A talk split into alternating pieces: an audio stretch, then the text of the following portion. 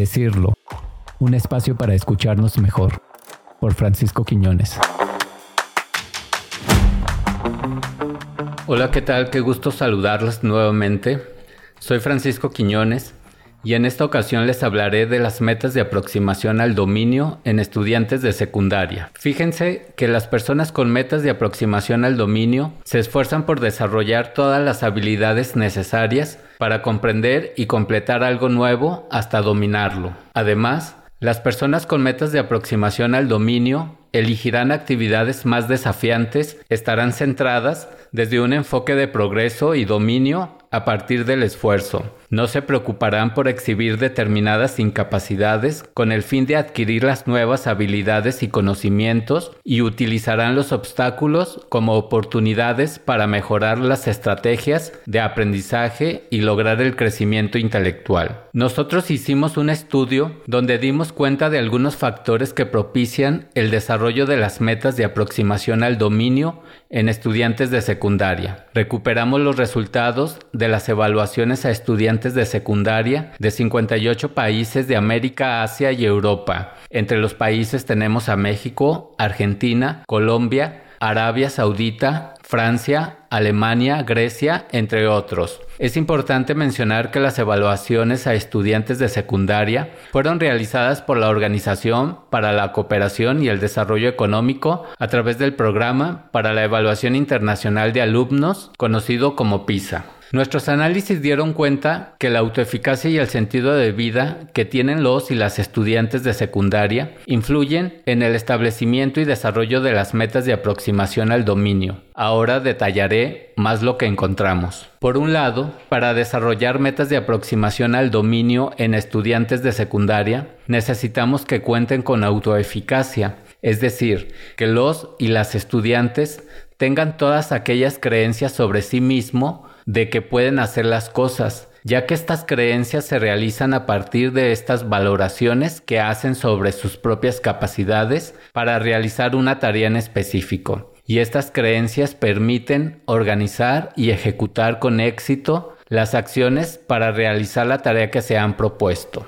Por otro lado, necesitamos que los y las estudiantes construyan sentido de vida, es decir, que comprendan su vida y le den significado con el cual se puedan percibir a sí mismo con un propósito general de vida que les permita generar una sensación de que la vida importa. Con el sentido de vida que los y las estudiantes construyan, podrán contar con una comprensión de su vida que les permita construir marcos de significados coherentes, generadores de explicación y sentido a la existencia y a los hechos pasados, presentes y futuros. Asimismo, podrán construir un propósito que les permita identificar los aspectos deseados de la vida y generar una conducta dirigida y motivada para alcanzar dichos aspectos deseados. También, al construir sentido de vida, él y la estudiante generará la creencia de que su vida tendrá un impacto significativo en la realidad durante y después de vivir.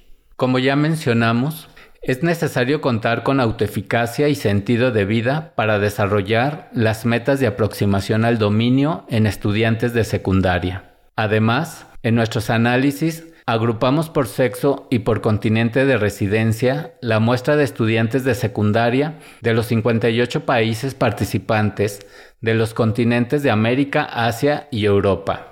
Esto para probar si no era diferente el efecto positivo del sentido de vida y autoeficacia sobre las metas de aproximación al dominio en estudiantes de secundaria.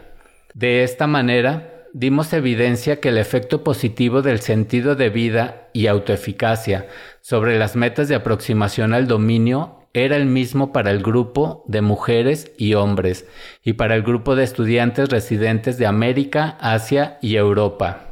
Con estos resultados, se justifica que los y las docentes de secundaria diseñen e instrumenten actividades y ambientes de aprendizaje y enseñanza que permitan desarrollar y fortalecer la autoeficacia y el sentido de vida de los y las estudiantes.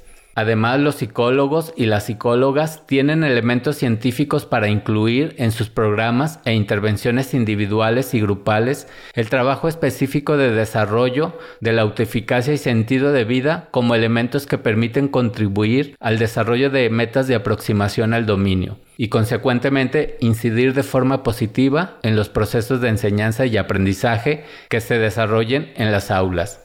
Asimismo, al personal directivo y a los diseñadores y las diseñadoras de políticas públicas se les ofrece conocimiento relevante para promover la calidad educativa mediante el diseño e instrumentación de políticas y programas orientadas al desarrollo psicológico de los y las estudiantes a partir de la autoeficacia y el sentido de vida. Nuevamente fue un gusto contarte de este tema y espero que este episodio sea de tu interés. Si quieres saber más detalles de esta investigación que realizamos en conjunto con la doctora María de Lourdes Vargas Garduño de la Universidad Michoacana de San Nicolás de Hidalgo, te dejo en la descripción del episodio el link del artículo científico que escribimos de la investigación que aquí abordamos. Asimismo, te comento que este podcast es realizado gracias al apoyo del Consejo Nacional de Humanidades, Ciencias y Tecnologías a través del Sistema Nacional de Investigadores. Por último, si te gustó este episodio y consideras que a alguien cercano a ti le sirve este tema, entonces no dudes en compartirlo. Hasta pronto y hay que decirlo.